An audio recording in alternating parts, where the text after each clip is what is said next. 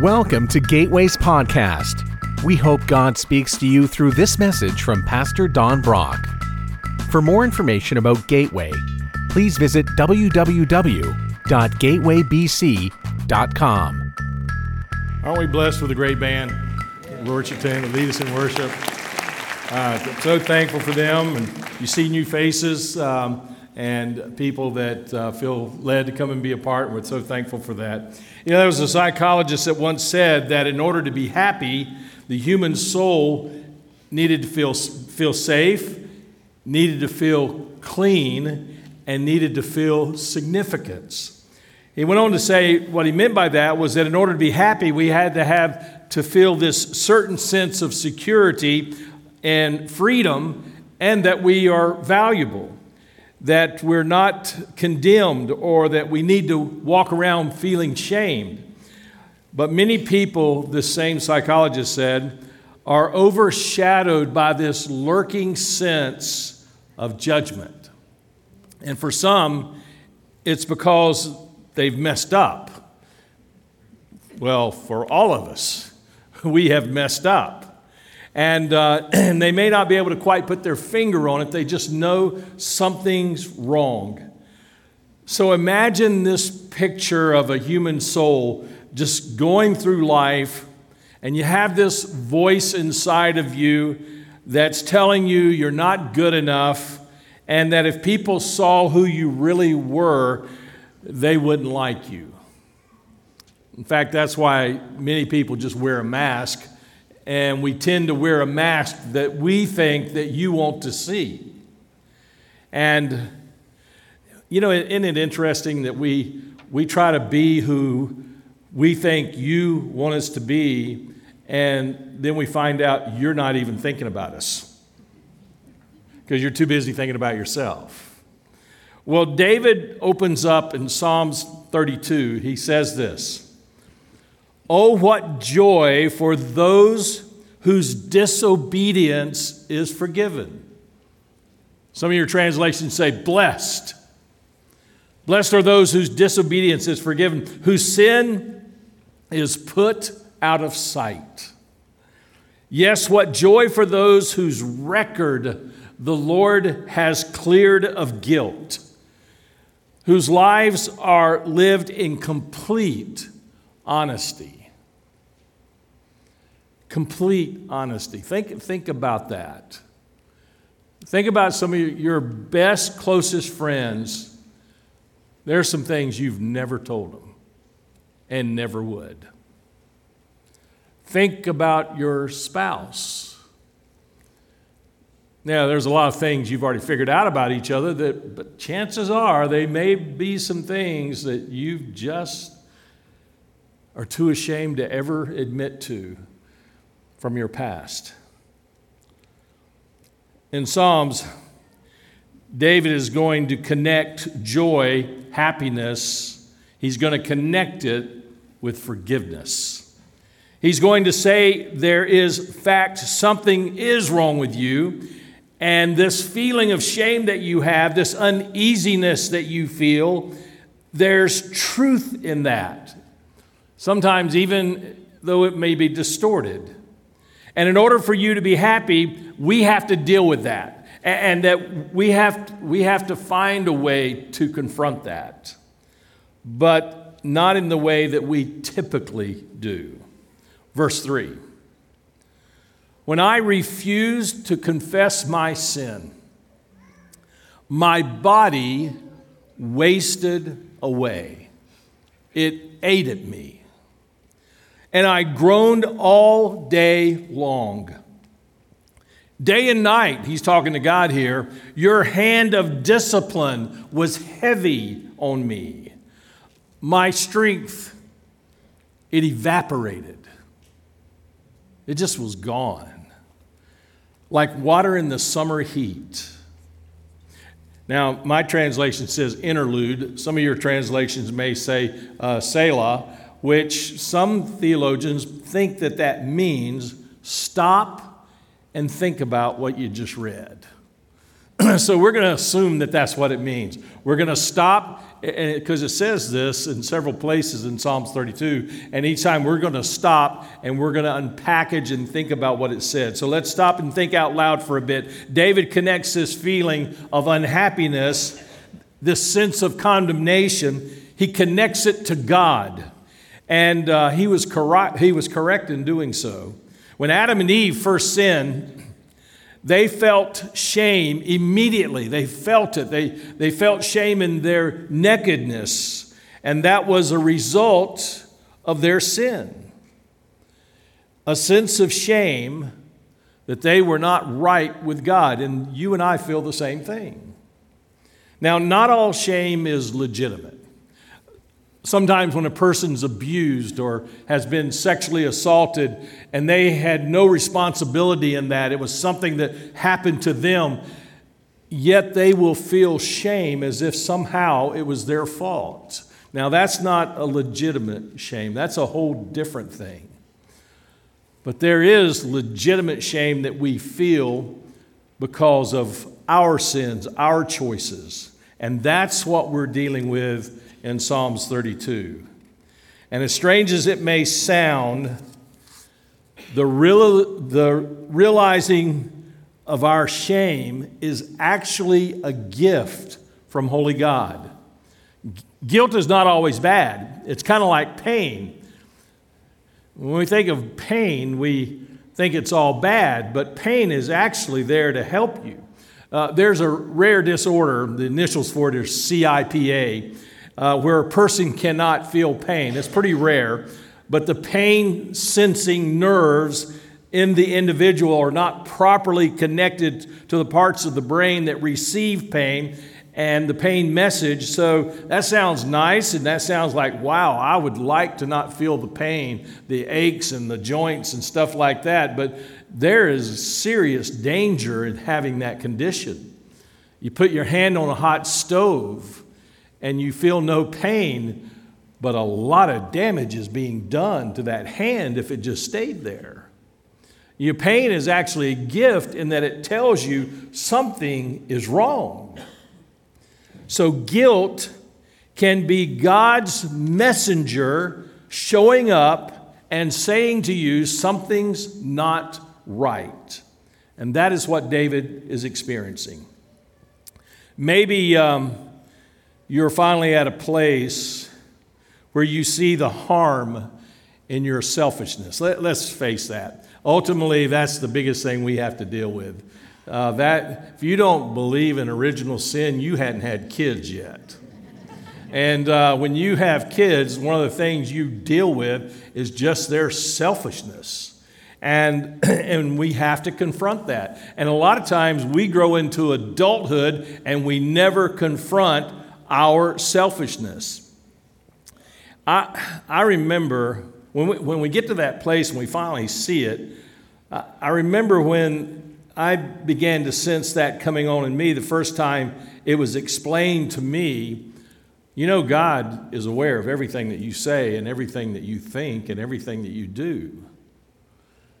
That's when I started becoming aware. I always thought it's okay as long as you don't get caught, right? I mean, when your mom tells you don't eat a piece of that cake because it's for something else, and you go and you just have to dab a little bit and you try to figure out how you can cut a little piece out and then try to cover it up. I remember one time my mom made some chocolate chip cookies and she's they were out cooling and you know she made things from scratch like some of your moms did and grandmothers did. And, and she had them sitting on the table and she said to me now don don't eat these. I'll make you some later. This is for a party i'm having. Right. And i'm the guest of honor. And, and, later on she came back and at that plate there were just a lot of little crumbs and so she followed the crumbs to my bedroom, and I'm just sitting there, and there's chocolate all around my face. And, and she said, and I, I hated this. Don, did you eat those chocolate chip cookies that I told you not to eat? I don't remember eating those chocolate chip cookies.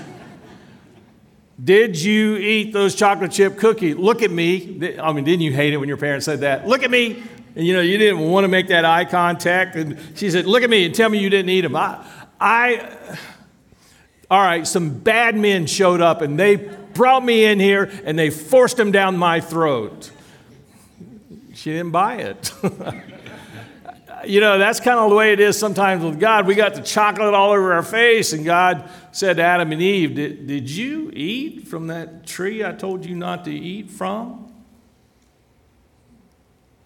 They knew the answer. And so that's the way. Now, well, here's the deal guilt, guilt makes you afraid. And uh, the first sign that the light of God is beginning to enter your soul is the feeling that something is wrong. Verse 4 Day and night, your hand of discipline was heavy on me. My strength evaporated like water in the summer heat. Finally, finally, I confessed all my sins to you and stopped trying to hide my guilt. Stop trying to wipe the chocolate off my face. I said to myself, I, I will confess my rebellion to the Lord. And God, you forgave me. All my guilt is gone. Now stop and think about it. Our first point if you want to be happy and at peace, then you've got to be honest about your sin. You have to be honest about it. I stopped trying to hide my guilt. D- David seems to be almost making a reference back to the Garden of Eden uh, because that's what they did. The first thing when God came to find them, and he knew exactly where they were, and he called out to him. He said, Where are you? And let me, let me just set it straight God never asks a question because he's lacking information. He's trying to get you to see your situation.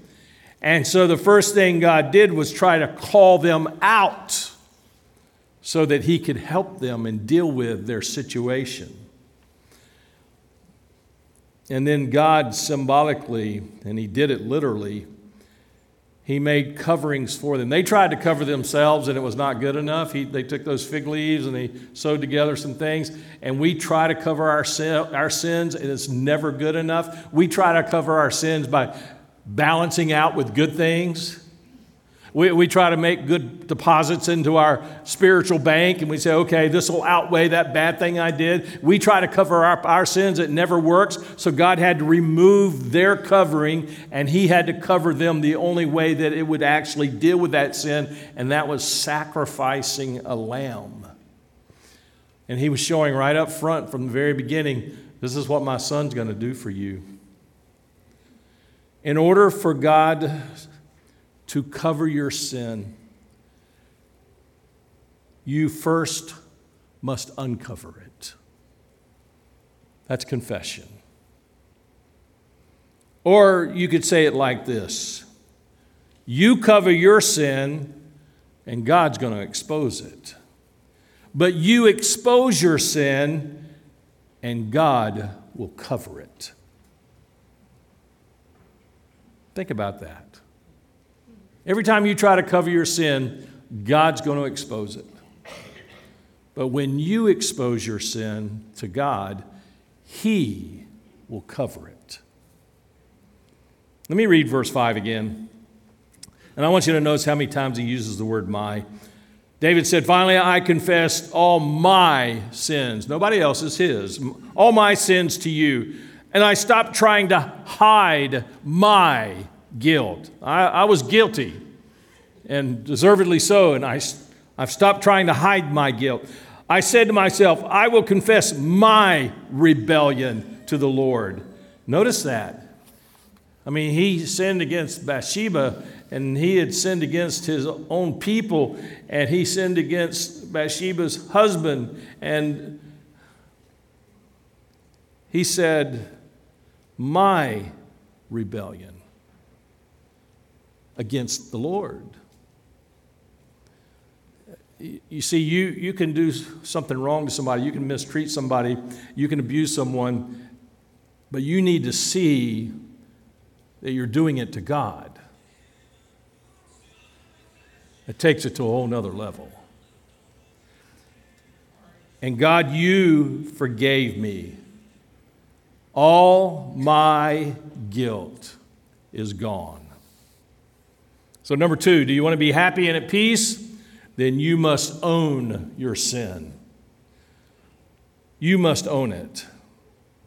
I, I mean, typically, we want to justify our sin. When God confronted Adam and Eve, he turned to Adam and he said, eh, What have you done here?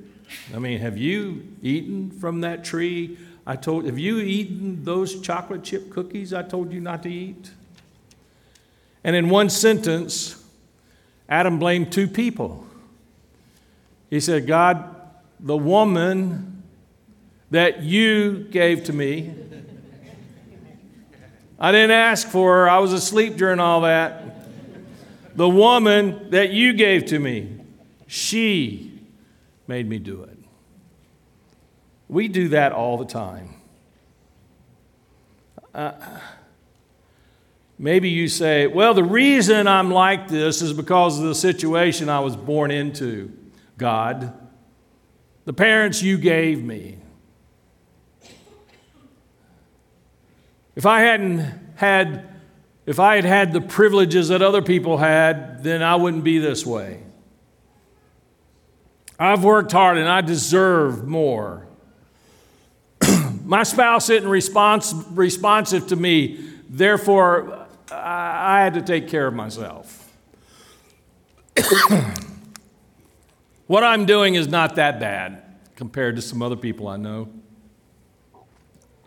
Have you checked them out lately, God? Have you ever talked to yourself that way? Have you ever thought, I've put a lot of good deposits in my spiritual bank, I can afford to take a few withdrawals? Have you ever felt that way? You'll never, ever be happy that way. And that's not what David is saying. He said, Yes, others have sinned against me, but I'm owning my own choices. I'm responsible. It's not the circumstances you put me in, God, it's what I've done to myself. In the words of the great philosophical think group tank, Led Zeppelin, they said, Nobody's fault but mine. Own your sin. Has anyone ever apologized to you by saying, I'm sorry for what I did, but you, I mean, that's not a confession. That's them just trying to apologize with a, a justification. God's forgiveness begins when the blame shifting ends. It's like taking a bath. You got to get naked first if it's going to work. You got to come clean before Holy God if it's going to work. You've got to acknowledge, you've got to quit hiding, you've got to say, My sin. Verse 6 Therefore, let all the godly pray to you while there is still time, that they may not be drowned in the floodwaters of judgment. Thinking about Noah there, and their floodwaters of judgment's coming again. Verse 7 for, for you are my hiding place. You protect me from trouble. You surround me. I love this. You surround me with songs of victory. And here's another let's stop and think about it. So, the third point is do you want to be happy and at peace? Then you must hide in God. Not hide in your sin. You got to expose that, but you hide in God. Again, going back to the Garden of Eden and slaying of an animal such a picture of what Jesus was going to do. So, God does not just forget about your sin or brush it aside, God defeated your sin. And I love this imagery that David gives. You surround me with songs of victory. When Jesus died on the cross, scripture says he cried out in a loud voice, It is finished. Now that's a song of victory. That's a song of victory that are sweet to the ears. Say that someone you loved, and I'm not recommending that you do this, but they're way behind in their car payment. And you lovingly go to the bank and you pay off the loan. And then a month later, the bank sends a collection agency to recover that car. You would go, you would show up with the receipt and say, You cannot touch that car. It is paid for, it is paid in full. So, God did not just forget about your sin. God did not just brush it aside. God defeated it. He paid in full. And you have these voices inside and outside always trying to condemn you of your sins. And Jesus doesn't deny that you did something wrong, but Jesus says, I paid their sin debt, and you have no claim against them. So, the way you get rid of those internal voices of guilt, don't ignore them and don't argue with them, but drown them out with louder shouts of praise of the gospel. The enemy comes to you and says, You've messed up. I'm talking to believers now. You've messed up. You, are no good. There's no hope for you. You say, no, there is now no condemnation for those that are in Christ. That's a praise song. The enemy says, You have no future. You say, Jesus says, I know the plans I have for you to give you a future and a hope, to use you for good and not for evil. The enemy says, You're a thief, you're a failure, you're a liar, you're untrustworthy. You say, Yes, but the Bible says, and such were some of you, but you have been washed, you are justified, you are sanctified in the blood of Jesus, the Spirit of our God. Wow. You sing back praises of joy to the enemy every time he accuses you by using Scripture, which is what Jesus did. Verse 5 again. Finally, I confessed all my sins to you and stop trying to hide my guilt. I said to myself, I will confess my rebellion to the Lord, and you forgave me. Let's go to verse 8. The Lord says, I will guide you along the best pathway for your life. I will advise you and watch over you. Do not be like, oh, listen, I love this, this beautiful picture here. Do not be like a senseless horse or mule that needs a bit or a bridle to keep it under control. So, the fourth thing is if you want to be happy and at peace, then you must learn to hate your sin, not just its consequences. There's a difference. This word confess in verse 5, in the Septuagint, which was the Old Testament Bible language in the Greek, and, um, and that was the version that was used in Jesus' time. This implies something far beyond the word confession that you and I know. In the confession in the Greek means seeing things from the perspective of the one you've wronged. That's totally different. Not only are you admitting it, but you're changing the way you look at it. You're looking at it from the, per, from the viewpoint of the person you have, from God's viewpoint, or the individual's viewpoint that you've wounded. In the English, when we confess something, and not feel differently about it, Well, the classic expression is, if I offended you, I'm sorry. That's not a confession. That just means I'm sorry that you're, you're upset about it. I'm not really sorry, I'm just sorry you're upset about it. That's not repentance. That's a cheap, selfish way of trying to make peace. Now, some of you are kind of like, oh no, this has just become a marriage counseling sermon. Because I want to tell you, if that's the way you're doing it in your marriage, it will pile up against you.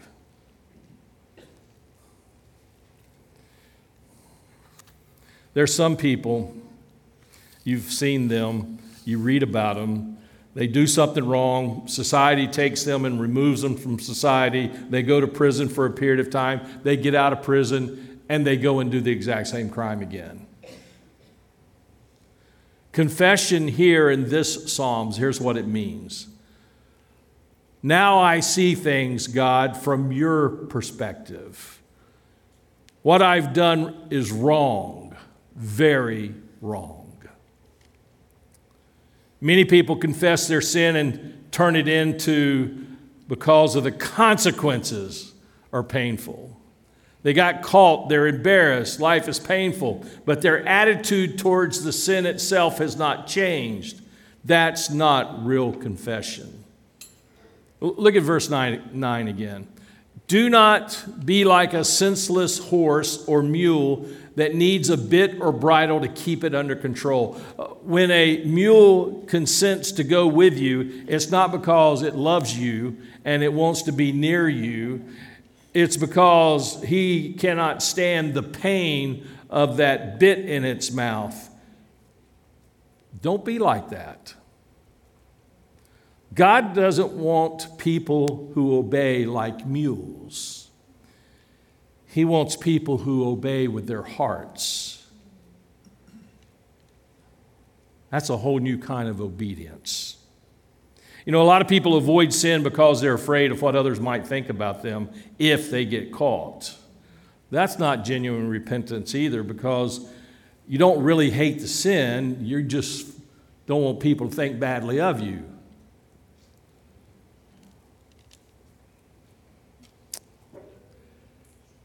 I, um, we got to see things from God's way. Verse 10 Many sorrows come to the wicked, but unfailing love surrounds those who trust the Lord. So rejoice in the Lord and be glad. All who obey him, shout for joy, all whose hearts are pure. And the only thing that makes your heart pure is the blood of Jesus. So, the fifth point if you want to be happy and at peace, you must actually change directions. Where there's no change, there's been no true confession. In fact, I might even suggest that when a believer confesses over and over again and never changes direction, that might even weary God. Some of the things that you do, we do just, sometimes we do it just to have enough done because of our church culture. But it's almost like this I've messed up, so I'm going to go to church for a while. God's not interested in your attendance, He's interested in your repentance. That's what He wants. Biblical confession, and listen to this biblical confession is not perfection. It's not. But it is a new direction. You will often fail, but you get up and you go in the other direction. You confess, and God forgives. I want to tell you, here's where I think the litmus test really is about forgiveness and finding forgiveness. People who have gone through true mercy, true repentance, true confession, true forgiveness. People who've really gone through that, those individuals will show a tenderness and a gentleness with those who are having the same deep issues themselves. Did you get that? But when you look at somebody who had the same who has the same problem that you've had or may still be having and you look at them with contempt contempt you look at them with judgment you've not experienced true confession. Uh, I've got a very dear friend, longtime friend, and he made a major mistake in his life, and it cost him dearly. It cost him his marriage, his ministry, his family. We talk still some. And I remember talking one time not too long ago, and he brought up a mutual friend, and he started judging that person for a lesser sin than his own. And I wanted to go, wow, you just don't get it. You, of all people, are going to judge someone else? You, of all people, ought to have a tenderness and a compassion for somebody who pays a price for their sin because you've paid dearly for your mistake. And you want to be compassionate enough that you don't want anybody else to go through that. You want to be the kind of friend that goes to somebody, a friend who is struggling, you say, Hey, I got something to tell you. I've never told you this, but I know how you feel because I did the same thing. And I want to help. You see, there, you're being a person who's really experienced true confession. When you go to somebody else and you say, I understand your struggle because I've been there. That's a person who's experienced true confession and true repentance. That's the litmus test. Instead of judging, looking down upon. I have people who come and see me from other churches because they're too embarrassed to tell their pastor what they're dealing with. So people will come and they will see me. So I'm going to tell you a story. You don't know who they are because they don't go to this church. See me, text me later. I'll send you some initials. And I'm just kidding. But they came to me and they were coming down really hard on a family member. And just went on and on and on. Now, I don't know people, if I, I mean, if I, if I haven't spent time with them, I don't know them. So I always pray, Lord, let me always ask the right questions. Let the, the Holy Spirit show me what questions to ask. And so I, looked at the individual, I said, You know, you're coming down on this person really hard. I want to ask you a question. Tell me what your life was like when you were in college. And they just hung their head because their life in college was exactly like what this person was doing. I said, maybe if you started talking to your family member out of the confession and repentance you experienced, instead of judging, maybe you'll get somewhere with them. I want to tell you when you help someone to experience true restoration with the Holy God, that fills your emotional tank like nothing else. To be a part of such a sacred thing, a holy moment that's precious to Holy God, and He allows you to be in on it. He allows you to be His spokesperson. He allows you to share His words that the person needs to hear. Wow. Don't you want to experience something like that? You can when you start dealing honestly with yourself and truly experience God's forgiveness. It's not about being guilt free that makes you happy, it's about being reconciled to God. That's what it's about. So, our, our time today, I'm going to be at the front. I have some people that'll pray with you. There are some of you that need to experience true forgiveness, maybe for the first time.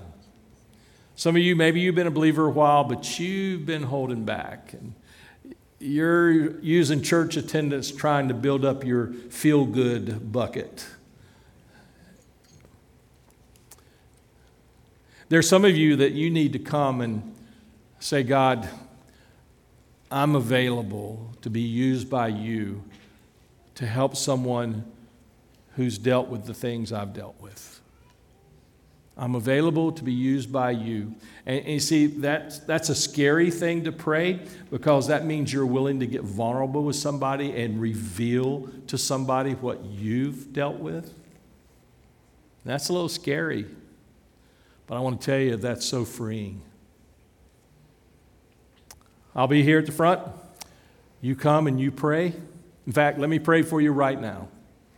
Father, thank you for the, these people that I love and care about so much. I pray,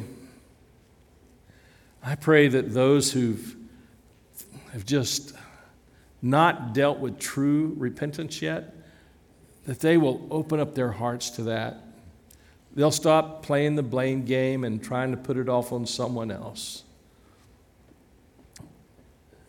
But rather, they will thank you for the guilt that you've allowed them experience as a pain receptor to say something's not right, so I'm going to let you experience some, some guilt because you need to deal with something. And knowing that they can come to you and confess, and you are eager to forgive. And Lord, there's a lot of ministry that needs to be done in some people's lives in this room and in our community. And you want to use the people sitting right here to minister to them. So I pray that the individuals in this room will begin to allow themselves to be vulnerable and being used by you